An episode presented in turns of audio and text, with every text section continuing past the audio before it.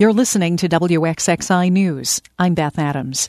With legal cannabis sales in New York State expected to reach $1.3 billion this year, more and more job opportunities are expected to emerge. WXXI's Jasmine Singer was at Rochester's Cannabis Career Summit on Saturday. As she reports, those wanting to pursue careers in the industry are learning how advantageous it could be. For Tiffany Walters, founder of New York State Cannabis Connect, the goal of this past weekend's Career Summit was simple support the communities that have been most maligned by cannabis sales. Our black and brown communities, they were the ones impacted through the prohibition of cannabis. And so now that the prohibition has been lifted, we're hoping that we can uplift them uh, and make sure that they have the information that they need. That positive attitude radiated throughout the room Saturday, where attendees had the opportunity to learn about job prospects, network with others in the industry, and hear from a host of speakers, including Rochester Mayor Malik Evans, founding director of Cannabis NYC Dasheeda Dawson, and New York State Senator Jeremy Cooney. Cooney says that unlike discussions about cannabis policy, which has been a main focus for those interested in breaking into this emerging profession, the summit offered an opportunity to focus on the job market itself. This is actually about how do people here in Rochester connect and actually become part of the cannabis industry, whether they are a licensee themselves or whether they're just working in the industry as a cultivator, as a tester, as a, as a retail bud tender, whatever fits their fancy. But a lot of times we have found that people just don't have knowledge about the types of jobs that are available in this industry. For Gregory Golding, who attended the weekend event in hopes of learning more about future employment possibilities, the Cannabis Career Summit was a game changer. I think it's very iconic, to, to be honest. I would never think in my 31 years of living that it would be like weed is okay to even talk about, let alone to have an event in Rochester, New York. Jasmine Singer, WXXI News. A mobile market, which brings fresh, affordable food to Rochester neighborhoods, is celebrating its first decade. Foodlink's curbside market began in 2013 with just one vehicle. Today it has a fleet of six trucks that help city residents shop for food. Foodlink's director of community based strategies is Florence Clemens. The idea behind the curbside market is give people with limited access to fresh, affordable food, especially in areas that um, individuals um, may not have at a corner store or within their neighborhood.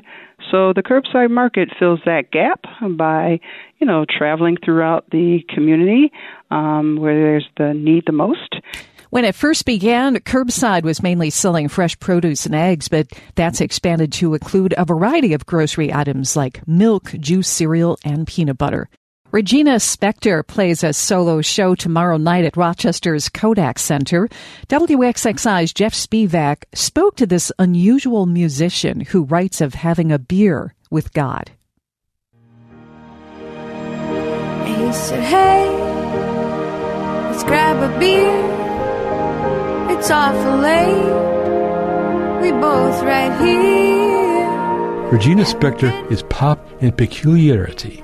As a singer, Spektor creates unrestrained vocals swooping to falsetto. Sometimes she simply buzzes. Or maybe sings a few lines in a language other than English, in particular her native Russian. As a songwriter, she compares herself to the absurdist Austrian writer Franz Kafka in general, life is pretty surreal to me. Falling deep into the music, often playing with her eyes closed, Spektor says she sometimes forgets how to play the piano or the words to her own songs.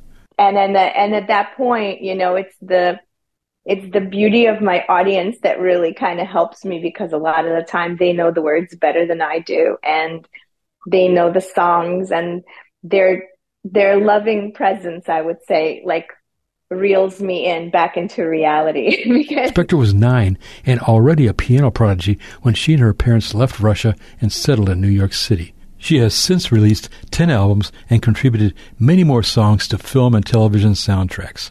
She has played the White House for Barack and Michelle Obama.